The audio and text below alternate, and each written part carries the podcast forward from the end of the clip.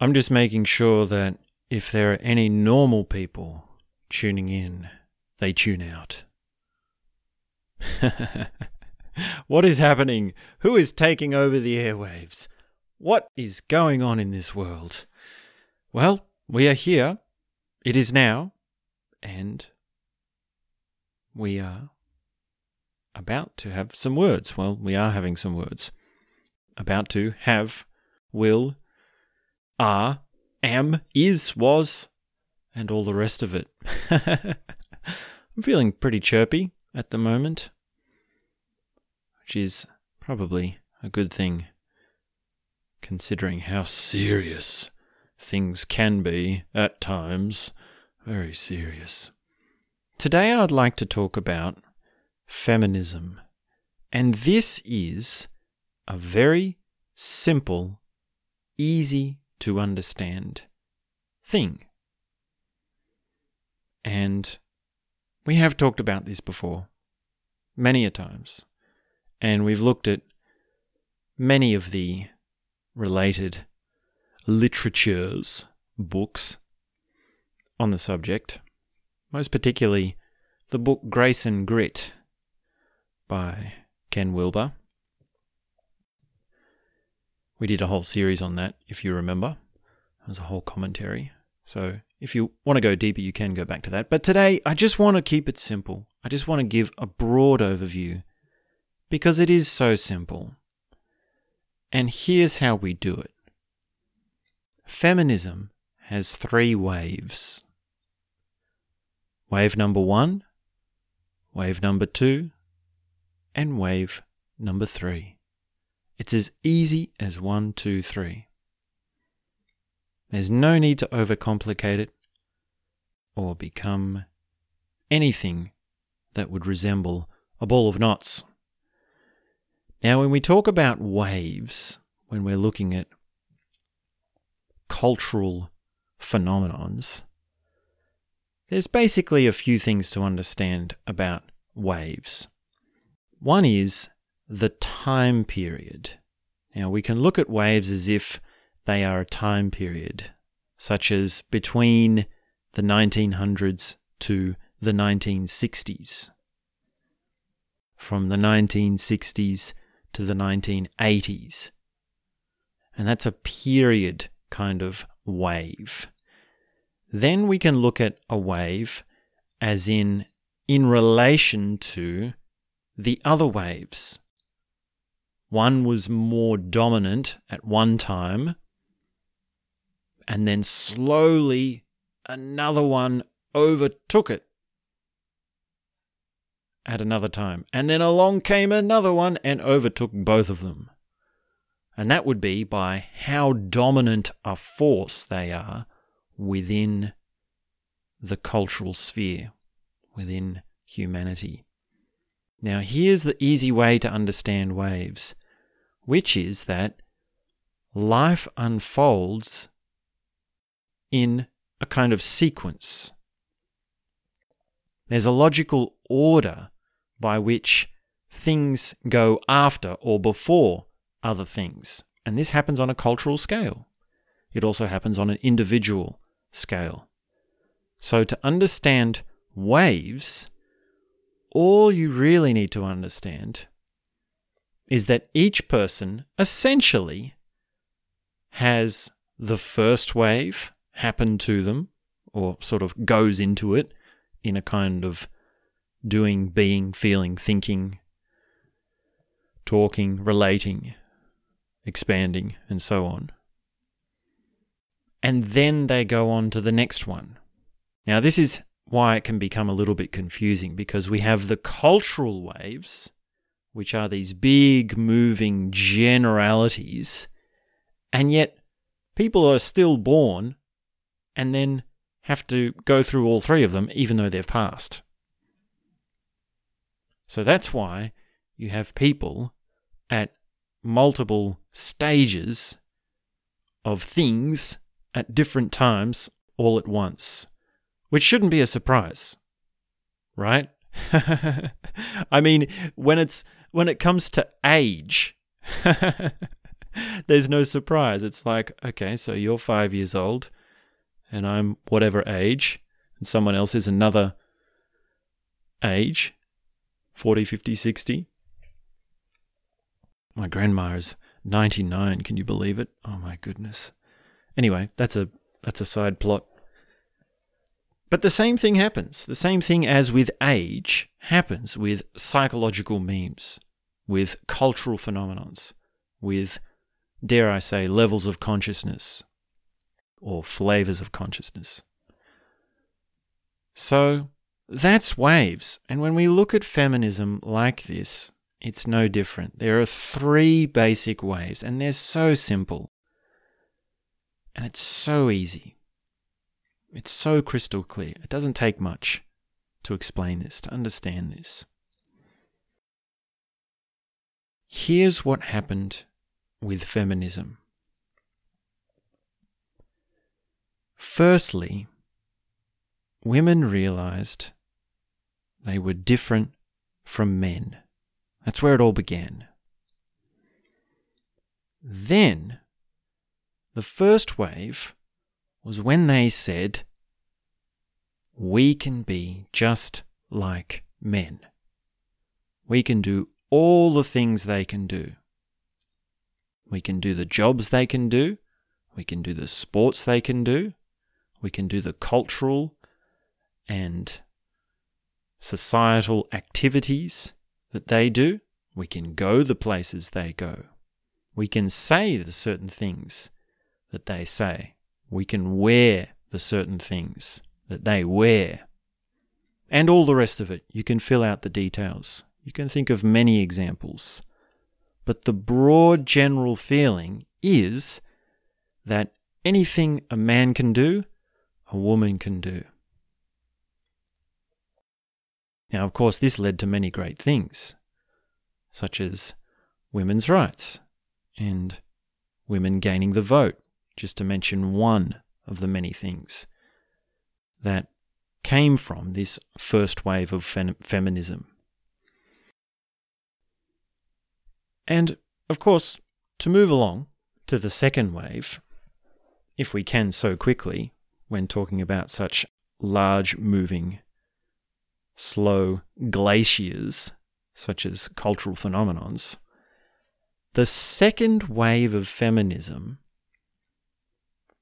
was when women realized that they were different from men, and that's what they wanted to be. And it was this new thing of doing all the things that only women can do. These are all the things that make a woman a woman which is completely distinct from a man. So the first wave is me- women basically becoming men. And the second wave is when the women said, okay, well, we've had enough of that. We don't want to do that. Let's go back to being what we really are. And then you have all these amazing things, wonderful things. Women are sexy. Women are into fashion. Women are into showing off their bodies. Women are into makeup. Women are, women are into childbearing and being mothers and being family owners and householders. It's that feminine thing, it's that flamboyant thing. They do ballet dances and all these posh sort of things. And of course, as always, the details are up to you. But I think there's there's no greater image of this than the sexy top model woman who's got this outrageous costume out on the catwalk and all the paparazzi are taking photos of her and it's just like wow look at me so that's the second wave of feminism And it's very empowering. It's very empowering for women. And there are many good things that came from that wave, that comes from that wave. But as we do, when we're talking about glaciers, we do have to move on quickly to the third wave. Now, if the first wave began with seeing that women are different to men, and the second wave began with, well, women seeing that they're different to men, you can guess what the third wave begins with, and that is that, well, women realize they are different to men. But this time the response is different. This time there's a monumental shift in the identity of the woman. It's the identity of the person, I should say. Because, of course, this doesn't just apply to women, but that's a little bit of a complex that we might not get to just yet. But the third wave says, I am different to everything. I am different to each and every individual person. I am an individual. And I can't identify with broad things like cultural phenomenons. I can't identify fundamentally with groups, with institutions, with ideologies, with beliefs. Beliefs such as women are sexy models or women can do whatever men can do. These are beliefs. These are ideas. And in this third wave of feminism, the person in question starts to see their individuality, and they see it so deeply and so vastly that it turns full circle, and they see that they are connected with everything. They are in a harmony with everything.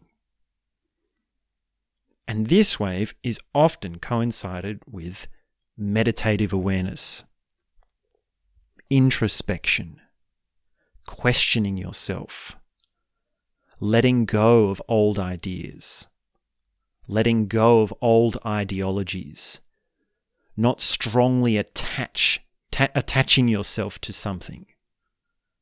There's no, there are no resounding statements such as I am a woman or I am strong anything like that.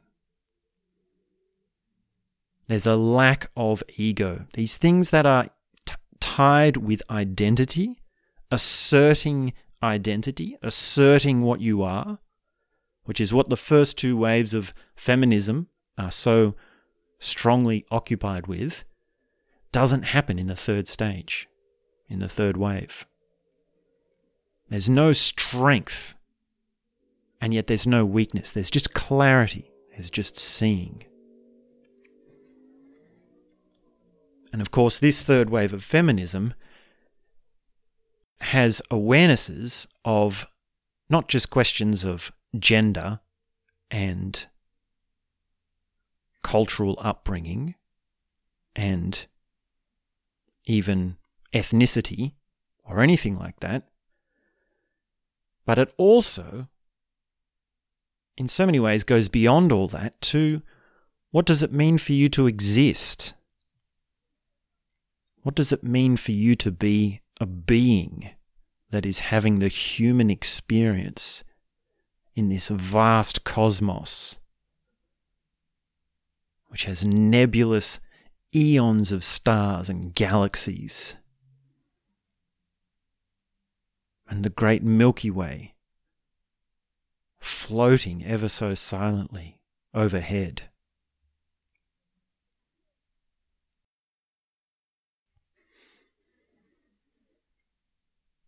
So that's a crash course in feminism. That's the crash course in three waves of feminism. Now, you might notice that the third wave in a sense, isn't exactly broadly expect uh, broadly accepted. It's not really it's not really br- like it hasn't really happened yet. Like we could say in some ways that it's happening now. We're sort of getting to that. But unlike the first two, which we we can see historically that they have happened, and also we can see that certain people speaking today, living today, are at those sort of two different levels. There's like, yeah, I mean, how do I say this? you understand now what I mean by we all have to go through those stages. Just like ages. We have people at different ages. So, the only other thing that I should mention is that there's just one more metric that we can put on all this. And that is what we might call pathological and correctly functioning, or well functioning, or functioning in the way that it should be, or we, we might say integrated. So you can have patholo- pathological versions of psychological structures and integrated versions. So the integrated version is when it's working in a healthy way. It's working to the benefit of the individual, of the society, of the people around them, in, if I may say, in the way God intended it. I don't know if we really need to bring God into it. We could say Zeus or Santa Claus. In the way the Easter Bunny intended it. And that's a good thing. That's a positive thing. And then there's also the pathological side, which we could say, well, there's the toxic side. Toxic feminism. Is there such a word? Would I dare say, would I dare suggest that there is such a thing? Well, actually, everything has a toxic form. Everything, and I mean everything, has a toxic form. And that goes for physically, emotionally, psychologically, and spiritually. Anything that falls into all of the different spheres of existence that we have has a pathological version and an integrated version, or the enlightened version, we might say, if we want to speak even more broadly. So that's another one to sort of play with. Now, it's not for me to judge at this stage what is toxic and what is not, what is working and what is not. I mean, all I can say is how I feel and what I see. And I don't know if any of that is really, I don't know if any of that is really interesting at all. So maybe just think about it for yourself. And it really is so simple. It really is. So, first wave feminism is when the women say, we can do anything men can do. Second wave feminism is we're women and we're celebrating that. And third wave, feminism, goes beyond gender entirely. It becomes existential. So that's really all I have to say. So thanks very much for tuning in. Trying to keep it snappy, trying to keep it short. I hope you're having a beautiful evening, morning, afternoon, breakfast, lunch, dinner, tea, unless you're doing intermittent fasting like I am at the moment, I'm trying to keep my eating window down to about three hours. And that's been really helpful. That's been really good. But that's let's not make this about me. That's a different I can do a different episode on that, on eating patterns. I just thought I would share some thoughts today. So thanks very much. We'll be back soon. I'll also say my name is Dosta. I know it might be a bit confusing, but my name is Dosta, so please call me Dosta. So thanks very much, and we'll be back soon with more.